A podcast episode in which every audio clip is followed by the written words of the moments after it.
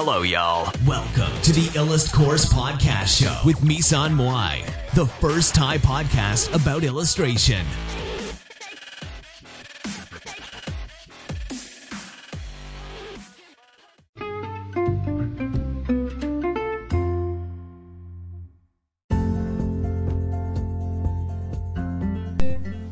สวัสดีค่ะ มาพบกับรายการอีลัดพอร์ตเช่นเคยนะคะ รายการที่จะนำคุณมาสู่ เรื่องของการวาดภาพประกอบนะคะ แล้วก็เรื่องของโลกของการวาดประกอบและฟรีแลนซ์นะคะ ค่ะวันนี้นะคะเราก็จะมาเรียนรู้เรื่องของเทคนิคการวาดเส้นดินสอที่ทำให้เส้นดินสอเนี่ยพริ้วสุดๆนะคะ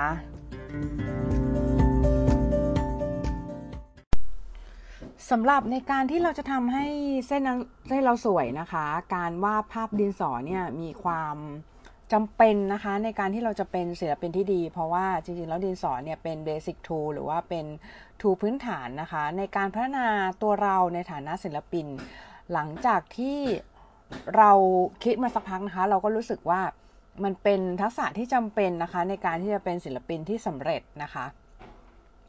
การที่มี การความเคารพและเข้าใจต่อ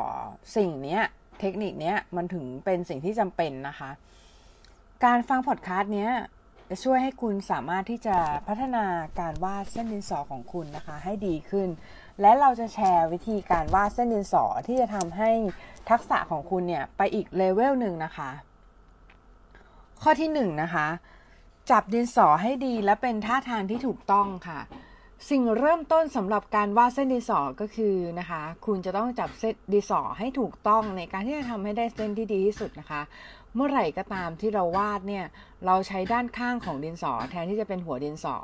แล้วเมื่อเราต้องการที่จะวาดบริเวณพื้นที่ใหญ่ ๆ เราก็จะทำการเอียงดินสอให้ขนานกับเส้นที่เราจะวาดนะคะ เราก็จะได้เส้นที่มีความหนาและนุ่ม เมื่อเราวาดเส้นที่มีรายละเอียดค่อนข้างเยอะ เราก็จะวางดินสอให้ฉากกับเส้นที่เราจะวาดนะคะ มันก็จะได้เส้นที่คมค่ะ เมื่อเราวาดรายละเอียดที่มีขนาดเล็กมาก ๆ เราจะใช้หัวดินสอเท่านั้นในการวาดนะคะ ต่อมานะคะ ข้อที่ 2 ก็คือการเรียนรู้ในการให้แสงเงา หรือกระบวนการให้แสงเงาที่ถูกต้องนะคะ ทางที่ดีที่สุดในการให้แสงเงา หรือว่าการที่จะใส่เงา เราสามารถทำได้ 2 วิธีนะคะ วิธีแรกก็คือวาดเส้นทั้งหมดไปยังทิศทางเดียวกัน โดยการที่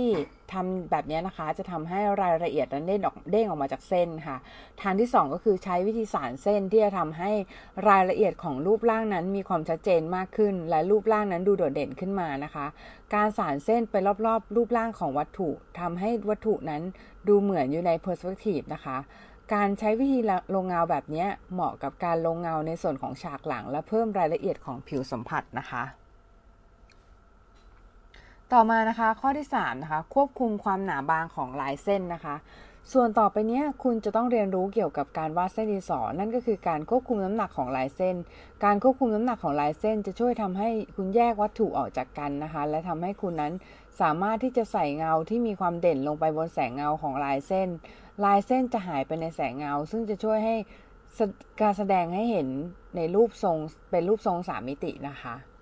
ข้อ 4 นะคะ ค่อยๆ สร้างเส้นสเก็ตขึ้นมานะคะ เมื่อไหร่ก็ตามที่เราเริ่มต้นด้วยการวาดเส้นดินสอเนี่ยเรามักจะพยายามหลีกเลี่ยงที่จะสร้างเส้นที่มีความหนา